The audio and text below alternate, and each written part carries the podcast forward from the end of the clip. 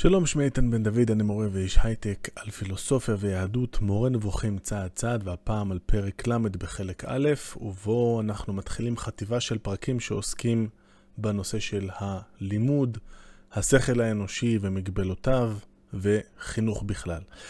הפרק יתחיל בניתוח של המושג אה, אכל, ובהמשך יעבור לדימוי המאוד מקובל ביהדות של התורה והחוכמה למים. נתחיל. אכל. המשמעות הראשונה שנקבעה למילה זו בלשון היא נטילת המזון שבעלי החיים נוטלים, לכך אין צריך דוגמה. אחרי כן הבחינה הלשון באכילה שתי משמעויות. המשמעות האחת, כליון הדבר הנאכל ואובדנו, כלומר הישחט צורתו תחילה. המשמעות השנייה היא צמיחתו של בעל החיים על ידי המזון שהוא נוטל, התמדת קיומו באמצעותו. מציאותו הנמשכת וכושר כוחות הגוף כולם באמצעותו. על פי המשמעות הראשונה, זאת אומרת הכיליון של הדבר הנאכל, הושאל לשון אכילה לכל כיליון, לכל השמדה, ובכלל לכל פשיטת צורה. כשאומרים כאן פשיטת צורה, אנחנו מדברים על ההבחנה האריסטוטלית בין חומר לצורה. אה, כל אה, שינוי בעצם אה, שקורה נניח כשאני מבעיר חתיכת עץ והיא הופכת אה, לאפר, בעצם החומר של העץ החליף צורה מהצורה שהוא היה לו קודם של, לצורך העניין של איזה ענף של שיח רותם במדבר, לצורה אחרת של אפר. אז הישחטות של, של צורה בעצם או פשיטת צורה, המשמע, המשמעות כאן היא לאבד את הצורה שהייתה לך קודם או להישחט. אז הנה הדוגמאות, ואכלה אתכם ארץ אויביכם, ארץ אוכלת יושביה, חרב תעוקלו, תאכל חרב, כאן אה, אה, יש את הביטוי בעברית החדשה, הלנצח נאכל חרב, אז המקור הוא כאן בשמואל אה, ב' פרק ב', אבל זה על הנצח תאכל חרב אה, במקור. ותבער בם אש אדוני ותאכל בקצה המחנה. ואש אוכלה הוא, שזה דווקא אה, משהו שמוסב על אלוהים שהוא אש אוכלה. והרמב"ם מסביר את הציטוט האחרון, את הדוגמה האחרונה, כלומר משמיד את הממרים את פיו, כמו שהאש משמידה את מה שהיא משתלטת עליו, וכיוצא באלה רבים. רק נעצור לרגע ולהגיד שלאורך הספר, מורה נבוכים, יש איזה מתח אה, בין אה, הצגת העמדה לפי האלוהים כן נוקט אה, מול הרשעים, מול הממרים את פיו, בפעולות אה, שמזיקות להם, שמראות להן, לבין תפיסה אחרת שאומרת שהעונש הכי גדול זה הסרת ההשגחה מהאנשים שממרים אה, את פי האל, ואז הם חשופים למקרה. כבר ראינו דוגמאות לשני הכיוונים, וזאת בהחלט דוגמה לתפיסה היותר שמרנית, נקרא לזה. אבל תמיד צריך לזכור שהרמב"ם נוקט לסירוגין בשתי, בשתי הדרכים בסוגיה המאוד סבוכה הזאת. לפני הניתוח ההרבה יותר מקיף שיהיה לנו בסוגיית ההשגחה אי שם בחלק השלישי.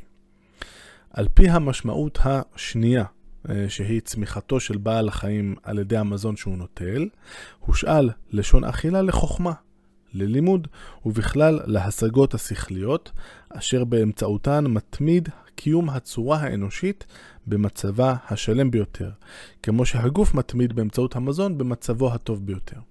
עוד רגע אני ארחיב בנושא, רק נעבור על הדוגמאות שמביא הרמב"ם. לכו, שברו ואיכלו, או שמעו שמוע אליי ואיכלו טוב, אלה ציטוטים מישעיהו. אה, פרק אה, נ"ה, אה, פרק מפתח מבחינת הרמב"ם, כי מופיעים בו בהמשך עוד כמה פסוקים לאחר מכן. יש פסוקים שמדברים על ההבדל בין צורת המחשבה של אלוהים לצורת המחשבה של, שלנו.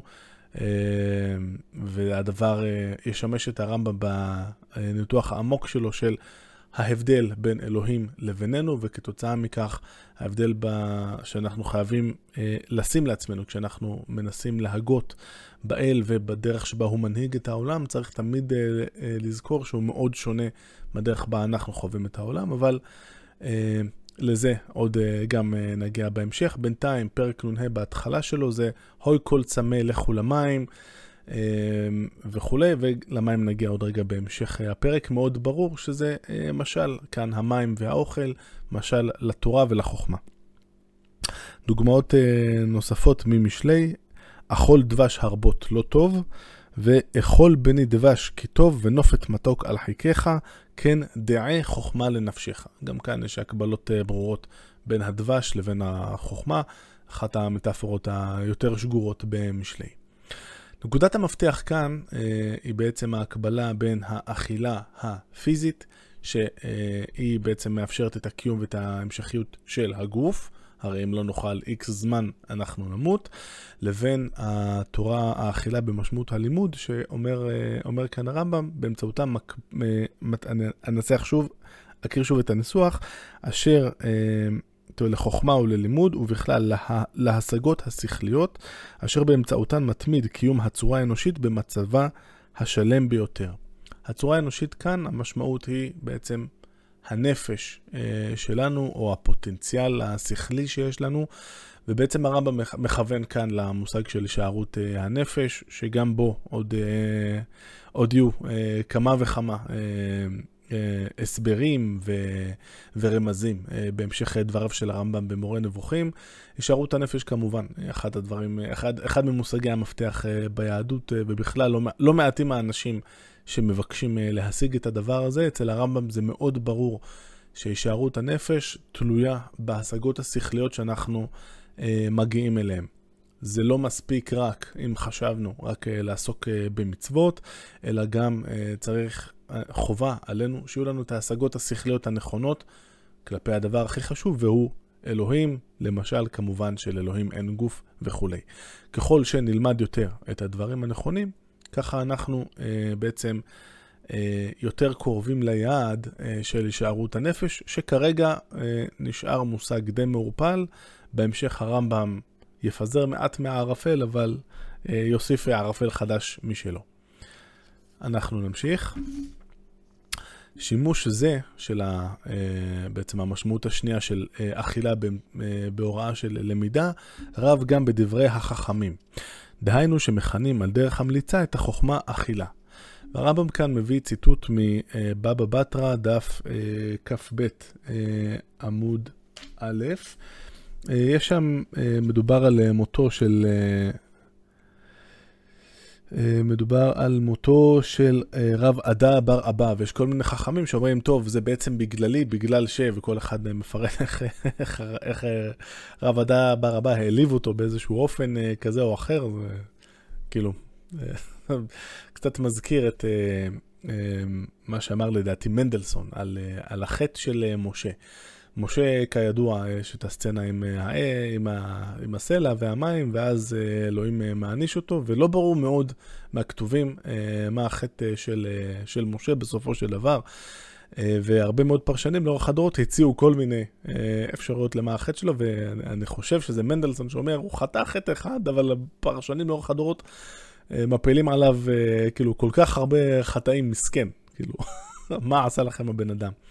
וגם כאן אה, רב ועדה בר הבא מת, וכל מיני חכמים אומרים, טוב, הוא מת בגלל שהוא העליב אותי באיזשהו אופן כזה או אחר. ואביי אומר שזה בגללו, בגלל אה, שאומר שרב עדה בר הבא נהג לומר משהו כמו בתרגום אה, לעברית, עד שאתם מכרסמים עצמות בביתו של אביי, לכו תאכלו בשר שמן אצל רבה. ורבה ואביי היו פות, שני התנאים הבכירים באותו דור. אה, זאת אומרת, עם הרבה מאוד אה, אה, מחלוקות ביניהם. אז בזה שהוא אמר, בזה שרב עדה בר אבא אמר את הדבר, זה כמובן שהוא פגע בכבודו של אביי. אבל כל זה נחמד, אבל פחות קשור לענייננו. כאן מה שחשוב לנו זה שהרמב"ם מביא את העניין הזה של הבשר והאכילה כמטאפורה ללמידה, וזה באמת ברור שלכך הכוונה בדברי החכמים כאן. אה, רק לתקן את מה שאמרתי קודם, אמרתי שאביי ורבה הם אה, תנאים, אז לא, הם אה, אמוראים, כלומר, לא אלה שמתקופת המשנה, אלא מתקופת הגמרא. ואמרו, כל אכילה ושתייה האמורה בספר זה אינה אלא חוכמה, ובכמה נוסחאות תורה. ואת זה יש בקהלת רבה, מדרשים על קהלת. אז עד כאן לגבי אכילה במשמעות למידה, והפרשנים המסורתיים כבר אז מיד קופצים ואומרים, או, למה באמת הוא מתכוון? אה, והפרשנות המקובלת היא שהוא מתכוון גם ועיקר אולי אה, למה שקורה בסיפור אה, גן עדן, עם האכילה מפרי עץ הדעת טוב ורע שנאסרה, וכן, אלוהים כן מעודד אותנו לאכול מכל פרי עצי הגן האחרים. ובעצם זה מחזק את ההבנה שהרמב"ם מנסה לבסס אצלנו שסיפור גן עדן הוא משל, את זה אומר במפורש, אבל משל למה בדיוק, את זה הוא קצת יותר רומז, אבל אני אסכם את מה שהצלחנו להעמיד עד עכשיו פחות או יותר. הסיפור אינו נוגע לאדם וחווה קונקרטיים שחיו בשנת כך וכך לפני הספירה, אלא מדובר על, ה, על דבר שהוא מאפיין את כל בני האדם, גם אותנו. המאבק בין הצד החומרי שלנו, שהמטאפורה אליו היא האישה, והצד השכלי, obviously, הצד של, של הזכר, והנטייה של החומר לגרור אותנו בעיסוק, ב, בציון הדברים כטובים או רעים, במקום שנתעסק בדבר היותר נכון וחשוב, שזה אמת ושקר, ולהתעסק בדברים החשובים שהם אלוהים. ולא בכל הדברים שקורים פה, האם זה טוב שההיא פרשה מרצונה מבית האח הגדול או לא. אנחנו ממשיכים בפרק. כן הם מרבים, החכמים, לקרוא לחוכמה מים. הוי כל צמא לכו למים, עוד ציטוט מאותו פרק נ"ה בישעיהו. מתוך ששימוש זה רב בלשון, ונפוץ עד שהוא כביכול המשמעות הראשונה, משמש גם הביטוי רעב וצמא להיעדר החוכמה וההשגה. ויש פה ציטוט מעמוס, והשלכתי רעב בארץ, לא רעב ללחם ולא צמא למים, כי אם לשמוע את דברי אדוני. עוד ציטוט מתהילים, צמאה נפשי לאלוהים לאל חי, כאן הכמיהה אה, אה, לאלוהים, אה, אז המטאפורה אליה זה צמאון, וכיוצא באלה רבים. יונתן בן עוזיאל עליו השלום, אה, שתרגם את המקרא לארמית, וכבר ראינו אה, באחד הפרקים אה, הקודמים איך הרמב"ם משבח את תרגום אונקלוס, וגם אה, בתרגום של יונתן בן עוזל הוא עושה שימוש מדי פעם, ואת זה כבר גם יצא לנו לראות. אז כאן הוא, אז איך תרגם יונתן בן עוזל את ושאבתם מים בששון ממעייני הישועה, שוב ישעיהו, ותקבלון אולפן חדת בחדווה מבחירי צדיקיה. ותקבלון ברור, אולפן, למי שלא יודע, זה בעצם המילה, אה, או אחת המילים בארמית לתורה. לאלף בינה, נכון? או אילוף אה, בכלל, זה בעצם לימוד, ותורה גם היא נגזרת מהשורש של, אותו שורש של הוראה, ולכן תורה זה אולפן. ותקבלון אולפן חדת, זאת אומרת, אה, תורה חדשה בחדווה, בשמחה, ואז במקום ממעייני הישועה, מבחירי צדיקיה, מהצדיקים המובחרים או הבכירים. התבונן אפוא כיצד הוא מפרש מים כמציינים חוכמה אשר תושג באותם הימים. הוא מפרש מעייני כמו מעייני העדה, כלומר הנכבדים והם החכמים. מה זה מעייני העדה? אז יש לנו במדבר, פרק אה, ט"ו, יש לנו כמה פסוקים שעוסקים במה עושים במצב של שגגה, כשה, כשהציבור, העדה עושה משהו אה, בטעות. אה, בואו נראה את הפסוקים כאן. וכי תשגו ולא תעשו את כל המצוות האלה אשר דיבר אדוני אל משה, את כל אשר ציווה אדוני עליכם ביד משה, מן היום אשר ציווה אדוני והלאה לדורותיכם, והיה אם מעייני העדה נעשתה לשגגה, ועשו כל העדה פר בן בקר אחד לעולה לריח ניחוח לאדוני, ומנחתו ונזקו כמשפט ושעיר עזים אחד לחטאת וכן הלאה. אז כאן זה, והיה אם מעייני העדה נעשתה לשגגה, ולומר את האמת, אה, חיפשתי בכל הפרשנים המסורתיים אה, החשודים המיידיים למי עוד מתרגם אה, או מפרש את מעיני העדה לנכבדים או החכמים, כפי שהרמב"ם מפרש כאן. והרש"י, רשב"ם, רמב"ן, רבי אבן עזרא וכל האחרים שאני הצלחתי למצוא, אף אחד לא מתרגם כך, אבל אבל בסדר, זה, זה הפירוש אה, של הרמב"ם. אז הוא בעצם מנסה להביא ביסוס לדרך שבה יונתן בן עוזיאל תרגם את ממעייני הישועה לבחירי הצדיקים. אז צריך לומר שלפחות מבחינת הפרשנים הקלאסיים, אין כאן אה, תימוכים לעמדה שהרמב"ם אה, מציע, אבל אנחנו עוד נראה את הפרשנות המאוד מקורית של הרמב"ם במקומות אחרים, וזה הולך להיות לגמרי מקסים, אז אנחנו נזרום עם הרמב"ם כאן. הוא אמר מבחירי צדיקיה, מכיוון שהצדק הוא הישועה האמיתית. ראה כיצד פירש כל מילה בפסוק הזה ושאבתם מים בששון ממעייני הישועה, במשמעות החוכמה והלימוד. הבן זאת אפוא. דבר אחרון אה, שנגיד אה, כאן לסיום של הפרק הזה, זה לגבי הסיום של אה, משנה תורה. את משנה תורה, החיבור העצום שהרמב"ם ייעד לכלל ישראל, הוא חותם בדיון על ימות המשיח. אומר, בסופו של דבר, אתם יודעים מה, נביא רגע את הספר עצמו. הוא בעצם מתמודד עם התפיסות אה, ויוצא נגד התפיסות לפיהן בימות המשיח אה, כל ההתנהלות של העולם הולכת אה, להשתנות. יש הרבה סיפורי אגדה שהרמב"ם שולל בצורה מאוד חריפה. והוא מסכם כך: לא נתאבו החכמים והנביאים ימות המשיח, לא כדי שישלטו על כל העולם, ולא כדי שירדו בגויים, ולא כדי שינשאו אותם העמים, ולא כדי לאכול ולשתות ולשמוח, אלא כדי שיהיו פנויים בתורה וחוכמתה, ולא יהיה להם נוגס ומבטל, כדי שיזכו לחיי העולם הבא, כמו שביארנו בהלכות תשובה.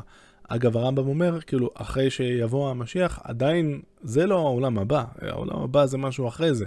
וגם, אגב, כשתהיה תחיית המתים, המתים יחזרו אה, אה, לתחייה, ואחרי זה הם ימותו עוד פעם. זאת אומרת, אל, אה, שאף אחד פה לא יקווה לחיי נצח חלילה. ובאותו הזמן, וזה שוב הסיום המהדהד של, של משנה תורה, ובאותו הזמן לא יהיה שם לא רעב ולא מלחמה ולא קנאה ותחרות, שהטובה תהיה מושפעת הרבה, וכל המעדנים מצוין כעפר, ולא יהיה עסק כל העולם, אלא לדעת את אדוני בלבד.